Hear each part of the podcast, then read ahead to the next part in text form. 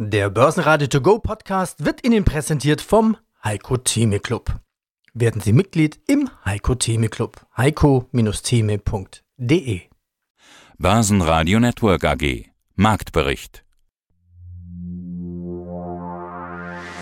Im Studio Sebastian Leben, Peter Heinrich und Andreas Groß. Außerdem hören Sie zum Notenbankentreffen in Jackson Hole Fondsmanager Wolfgang Matejka von Matejka und Partners Asset Management, zu steigenden Zinsen für Investoren Hans-Jörg Naumer, Leiter der Kapitalmarktanalyse bei Allianz Global Investors, zum Übernahmeangebot bei SIMO CEO Bruno Ettenauer, Gründer und Vorstand der iFinio AG Stefan Kempf zu den iFinio-Produkten als echte Massenprodukte und Wikifolio-Trader Martin Fischbach zu den Marken im Wikifolio Top Global Brands. Sie hören Ausschnitte aus Börsenradio-Interviews. Die vollständige Version der Interviews finden Sie auf börsenradio.de oder in der Börsenradio-App. Der Wochenstart ist nicht wirklich gelungen. Die Börsen fallen weiter. Der DAX gab am Montag minus 0,6% ab auf 12.892 Punkte. Der ATX in Wien verlor minus 1,2% auf 2.915 Punkte. Der ATX Total Return auf 6.152 Punkte. Natürlich wird nach wie vor diskutiert über Rezession und Inflation, aber der eigentliche Miesmacher dürfte nach wie vor das Notenbankentreffen im amerikanischen Jackson Hole vergangene Woche sein. Denn es stehen weiter steigende Zinsen in Aussicht. Da gehen positive Meldungen etwas unter, zum Beispiel, dass die Gasspeicher in Deutschland schneller gefüllt werden können als ursprünglich erwartet. In dieser Woche ist ein dreitägiger Gaslieferstopp angekündigt, auf den der Markt mit gewisser Sorge blickt. Passend dazu kam die Meldung, dass Uniper mehr Geld braucht und eine neue KfW-Kreditlinie über weitere 4 Milliarden Euro beantragt wurden. Grüß Gott, Wolfgang Mateka von Mateka und Partner Asset Management, bin geschäftsführender Gesellschafter und Asset Manager in der Company. Mateka, zu Wochenstart ist, glaube ich, das Thema klar. Jackson Hole, letzte Woche sind ein paar Sätze gefallen, die dem Markt offenbar nicht so gefallen haben, den Marktteilnehmern nicht ganz so gut gefallen haben. Ihnen auch nicht. Wir haben vorhin kurz telefoniert, ich habe schon rausgehört, Sie waren jetzt auch nicht so begeistert. Nee, gar nicht. Ich glaube, diesbezüglich ist es klar, dass sich eine Gruppe Gleichgesinnter natürlich viel stärker positioniert und auch viel stärker präsentieren möchte. Das ist so, so quasi die Pfadfindervereinigung. Aber in Wirklichkeit haben ja alle, die dort Anwesenden, auch eine Verantwortung gegenüber den Wirtschaftskreisläufen und gleichzeitig ein Universum, das sich jetzt nicht aus den wirtschafts- oder historischen Notenbanklehrbüchern eins zu eins ableiten lässt. Nämlich die Energiepreisentwicklung der vergangenen Monate bis Jahre ist ein Faktor, der in das Zins- und Inflationsgefüge ganz massiv hineingreift. Und dem jetzt pauschal mit historischen, konjunkturrelativ bedingten Inflationsentwicklungen parallel zu setzen, setzt natürlich schon einen gewissen Risikobedarf voraus, den man beglücken möchte. Und das ist der Wirtschaftsraum nicht bereit zu tun. Daher ist die Annahme der Aussagen hier höheres Momentum zuzuweisen natürlich von einer gewissen Furcht dominiert. Na gut, also ich meine, die Notenbank hat ja einen Job und der heißt Preisstabilität, dass die sich ganz auf die Inflation mhm. konzentrieren, ist ja eigentlich ihr Job. Also man kann ja sagen, macht die Notenbank da ja, nicht ja, ihren Job. In den USA ist ja noch ein bisschen mhm. anders. In den USA schauen mhm. die natürlich auch noch auf die Konjunktur, auf den Arbeitsmarkt. Aber das Kernthema einer Notenbank ist ja eigentlich Inflation. Also muss man doch eigentlich sagen, die Notenbank macht doch eigentlich nur ihren Job. Müsste man ja fast sogar loben. Naja, sollte man. Aber ein Segler, der der beste Segler der Welt ist, wird wahrscheinlich in einem Formel-1-Auto auch nicht so ganz glücklich daherkommen, auch wenn er sagt, ich, bin der Schnellste. Es sind die darunterliegenden Grundlagen unterschiedlich. Denn Inflation zu bekämpfen ist ein hehres Ziel. Das ist das Wichtigste schlechthin. Nur, das kannst du nur dann, wenn du Einfluss nehmen kannst. Und das kann die Notenbank derzeit mit ihren Zinsen nicht. Denn die Preisspirale beim Energiepreis ist ganz anderen Methoden und Ursachen ausgeliefert als einer Zinsalternative. Und unter diesem Aspekt ist es, glaube ich, sehr wichtig zu bekennen, dass man diesbezüglich halt wenig Pfeile im Köcher hat, die überhaupt treffen können, sondern dass man sich mehr auf das Verständnis gemeinsam mit der Politik, Strukturwandel oder sonstige Veränderungen zu erzeugen, die eine aktuelle Inflationssituation besser bekämpfen lösen, als dass man die Wirtschaft abkühlt. Denn das wird passieren. Hier spricht der Hans-Jörg Naumer, Leiter Kapitalmarktanalyse Allianz Global Investors. Allianz Global Investors. Was bedeuten jetzt die steigenden Zinsen für Sie als großes Investmenthaus? Ja, ja gut, was es für unsere Kunden in der Breite heißt, es wird leider ungemütlich bleiben, das muss man, muss man so sagen. Wir haben ja von dieser Zwischenerholung nicht allzu viel gehalten, haben immer gesagt, das kann man maximal taktisch nutzen, das ist noch keine Kehrtwende. Äh, die Kehrtwende ist auch noch nicht da. Also wir, wir stellen uns auf erhöhte Volatilität ein am Aktienmarkt, wir rechnen damit, also Kurs Kursschwankungen. Wir rechnen damit, dass die Anleihenseite weiter steigen wird. Äh, zumindest die mittleren, längeren Laufzeiten sind jetzt betroffen, aber über die Geldpolitik dann entsprechend auch die kurzen. Insofern, was mache ich damit als Investor? Ich glaube, ich bin gut beraten, wenn ich mich weiter vorsichtiger positioniere die schwachen Tage nutze, um mein Portfolio zu restrukturieren. Das heißt, jetzt ist die Zeit, die strategische Allokation auszuarbeiten, sich nochmal zu fragen, habe ich auf Zukunft gesprochen, in den nächsten fünf bis zehn Jahre genügend Wachstumstreiber im Portfolio und äh, wenn ich wo investieren will, dann fühle ich mich bei den Trends am wohlsten, die von, ja, oder bei den Anlagesegmenten, muss ich sagen, am wohlsten, die von den großen Trends getrieben werden, weil die sehr stabil laufen. Tendenz tendenziell auch eher weniger konjunkturell beeinflusst werden. Und was also sind die, die großen Trends? Die großen Trends sind für mich ganz klar, äh, die Dekarbonisierung geht weiter. Das, der Übergang zum grünen Wachstum wird an, weiter angeschoben, erfreulicherweise. Der nächste große Trend, der weiterläuft, ist die Demografie und das einhergeht mit der Digitalisierung. Und ich muss auch noch mal im Blick haben, wir haben die Deglobalisierung. Äh, auch das wird verstärkt durch den Ukraine-Krieg. Also die vier großen Ds quasi, die die Leitplanken für die Kapitalanlage liefern. Schön ausgedrückt, die vier großen Ds. Das größte davon ist wahrscheinlich die Dekarbonisierung, oder? Das würde ich auch so sagen. Und äh, ich bin der Meinung, dass der Übergang zu grünem Wachstum, der ja schon im vollen Schwung ist im Übrigen, für die Kapitalanlageseite eine ganz hervorragende Chance bietet. Wir denken da an das Thema äh, Smart Energy, also die Umgestaltung der Energieversorgung, der Energieproduktion in der Breite, neue Energieträger, die stärker genutzt werden. Denken wir an Wasserstoff. Wir denken aber auch, dass das einhergeht mit dem Thema, und da gibt es mit Digitalisierung die Hand, künstliche Intelligenz. Wir werden das grüne Wachstum nicht wuppen können, wenn die künstliche Intelligenz uns gerade bei der Energieversorgung nicht hilft, die dezentralen Netze zu steuern. Und lassen Sie mich noch einen letzten Punkt dazu sagen, aus Blick äh, von Deutschland. Wir haben eine hervorragende Chance, den Standort Deutschland als den Standort auszubauen, der die Dekarbonisierung in die Welt bringt. Äh, kurze Zahl dazu. Unsere Firmen haben einen Weltmarktanteil an Umwelttechnologie von 14 Prozent. Das wird nur noch von China angekratzt sozusagen. Da sind wir direkt im Wettbewerb, wer die größten Marktanteile hat. Alle anderen Länder liegen weit hinten. Unser Gesamtweltmarktanteil als Exportnation ist nur 3 Prozent, also 14 Prozent Umwelttechnologie, ansonsten insgesamt 3 Prozent Weltmarktanteil. Das zeigt also, in der grünen Wirtschaft ist eine ganze Menge Kabums drin. Das dürfte uns gut tun. Stärkste Gewinner am DAX war Porsche mit plus 3,7%. Hier erwartet man baldige Neuigkeiten zu einem möglichen Börsengang der VW-Sportwagentochter Porsche AG. Auch VW somit unter den Gewinnern. Ebenfalls zulegen können Heidelberg Zement mit plus 3,3% und BASF mit plus 3,2%.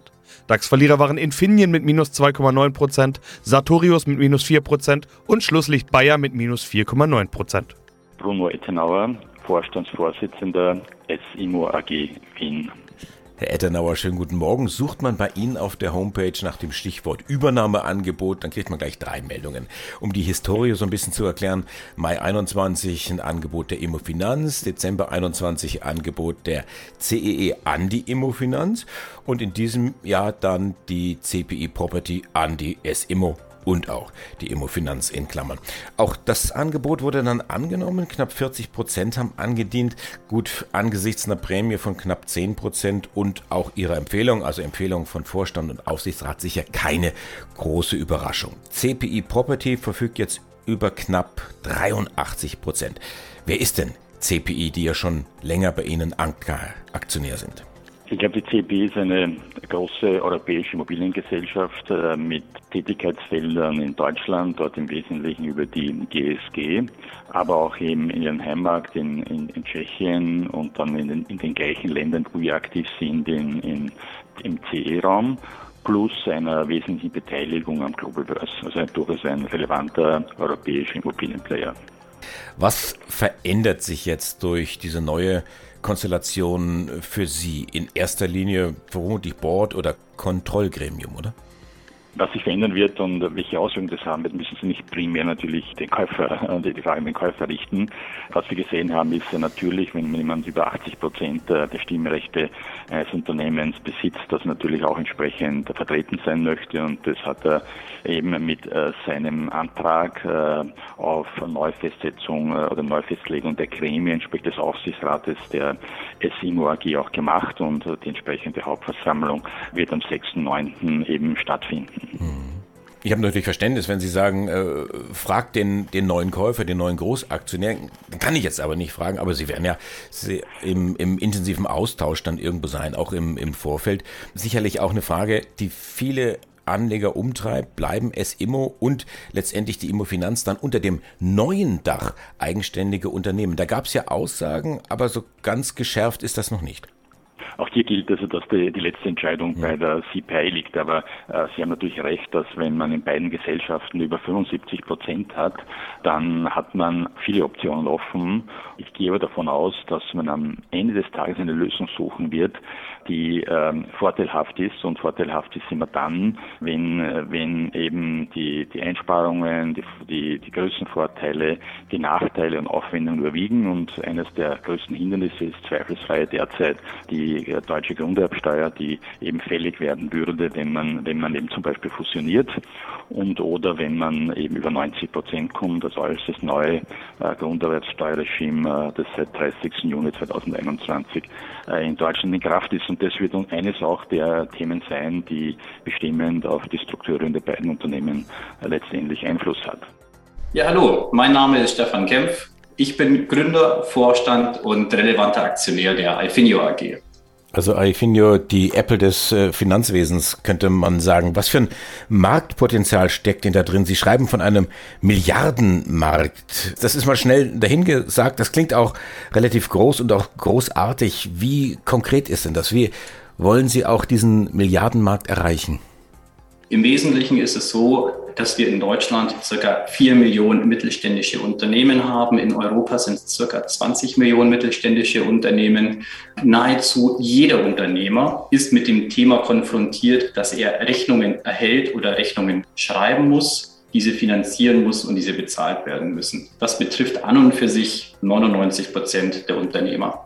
Das heißt, unser Produkt ist ein echtes Massenprodukt, was sich an den Jedermann richtet. Das heißt, an und für sich richtet sich das an jeden Unternehmer. Natürlich ist es so, dass es für bestimmte Unternehmer spannender ist und für manche Unternehmer weniger aktuell ist. Unternehmen, die es seit 10 oder 20 Jahren gibt, die keinen Finanzierungsbedarf haben und die ihren Rechnungsprozess schon gut organisiert haben, die werden den gegebenenfalls nicht mehr neu aufsetzen. Never change a winning team. Aber gerade neue Unternehmer, die die beste Möglichkeit im Markt suchen, dieses Thema langfristig optimal zu lösen, die werden zum Beispiel auf uns stoßen.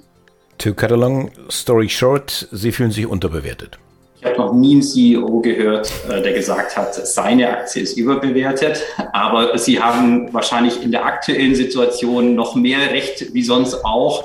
Ich denke, dass Elfinio sich in den letzten 12 und 24 Monaten extrem positiv entwickelt hat. Man sieht das bei uns an den Erträgen, man sieht das an den Kundenzahlen, wir sehen das an den Umsätzen. Wenn ich mir anschaue, wo wir vor fünf Jahren beim Umsatz standen und wo wir heute stehen, dann haben wir, denke ich, unser, unseren Promise eingehalten im Markt. Und deswegen finde ich es natürlich schade, dass der Aktienkurs dann zurückgeht und sich zumindest nicht hält oder weiter steigt. Davon will ich mal gar nicht ausgehen, ja. Aber dass natürlich der Aktienkurs 50, 60, 70 Prozent fällt, während man eigentlich sein Promise einhält und profitabel ist und super Wachstumszahlen hat, das ist natürlich schade. Aber ist natürlich auch für viele Leute, die jetzt vielleicht eine günstige Aktie im Tech- oder im Fintech-Markt suchen, auch eine günstige Einstiegsgelegenheit. Ja, mein Name ist Martin Fischbach von Albrecht und Sie, der Vermögensverwaltung. Ich verwalte das Wikifolio Top Global Brands und ich freue mich, dass ich heute dabei sein darf beim Interview. Aber das heißt es nicht, es muss so eine Marke sein, dass die Marke schon quasi für die Branche an sich steht. Also zum Beispiel, äh, keiner sagt Klebestreifen, jeder sagt Tesafilm oder, oder keiner mhm. sagt, gib mir mal die, den, den Kleber, sondern reich mir doch mal den Uhu rüber. Also ja. so dezidiert muss das dann nicht sein. Nein, so dezidiert muss es nicht sein. Es sagt aber schon einiges aus. Das ist ja genauso beim Tempo. Ja, aber wir, wir gucken wirklich, wie das eben schon mal ankam, wir äh, sind ja große Marken drin und auch kleinere und unbekanntere. Das, was wir im Prinzip anders machen wie die anderen, ist, dass wir äh, schauen von Zeitraum zu Zeitraum, wie ändert sich der Markenwert, das heißt die Bekanntheit oder Beliebtheit, die sich ja im Markenwert ausdrückt. Und so kriegen wir auch ziemlich früh schon mit, wenn eine Marke neu an den Markt kommt, interessant wird für Anleger. Und deswegen haben wir die auch dann zum Teil frühzeitig schon drin. Gibt's wie du denn, schon gesagt hast, genau. mit, den, mit Namen, die man gar nicht kennt. ja. Gibt es denn, gibt's denn Systeme, sowas auch wirklich zu messen, wie bekannt und beliebt eine Marke ist? Ja, natürlich. Ich sage immer, bei, beim Essen ist es natürlich wie früher, wie man so gesagt hat, McDonald's war so die erste große Marke, die immer bekannter wurde. Aber mittlerweile gibt es natürlich auch andere, die in den Bereich reingehen. Coca-Cola war ja, war ja genau äh, so ein Thema. Coca-Cola haben wir auch aktuell mit drin, weil die unserer Meinung nach in den letzten Jahren wieder auf ihre Marke viel, viel mehr Wert gelegt haben. Aber es gibt natürlich auch andere drin. Und, Pepsi äh, ist ja auch dabei, hatte ich gesehen. Ne? Genau, ist mhm. auch mit drin. Die haben halt über Corona wieder ein ganzes Stück mehr auf ihre auf ihren Markenwert Wert gelegt man kennt eigentlich die Werbung von früher noch, äh, von vor 20 Jahren, die ist eigentlich jedem noch geläufig. Aber wir haben natürlich auch Werte drin, wie Domino's Pizza, wo wir ganz einfach sagen, die wir auch schon sehr, sehr früh mit im Portfolio im Portfolio hatten, als sie noch gar nicht so beliebt waren. Ähm, als wir die mit reingenommen haben, habe ich damals hier in Köln mal gegoogelt, wie oft gibt es die. Die gab es einmal, weil ich die Marke selbst nicht kannte. Mittlerweile ist sie eigentlich überall in ganz Deutschland auch bekannt, auch mit vielen Stationen, aber das war damals ich kannte den Wert überhaupt nicht, ist bei uns schon mit aufgetaucht auf unseren Auswertungen und da haben wir das auch frühzeitig mit reingenommen. Hat sich auch hervorragend entwickelt seitdem. Basenradio Network AG Marktbericht Der Börsenradio To Go Podcast wurde Ihnen präsentiert vom Heiko Theme Club. Werden Sie Mitglied im Heiko Theme Club. heiko-theme.de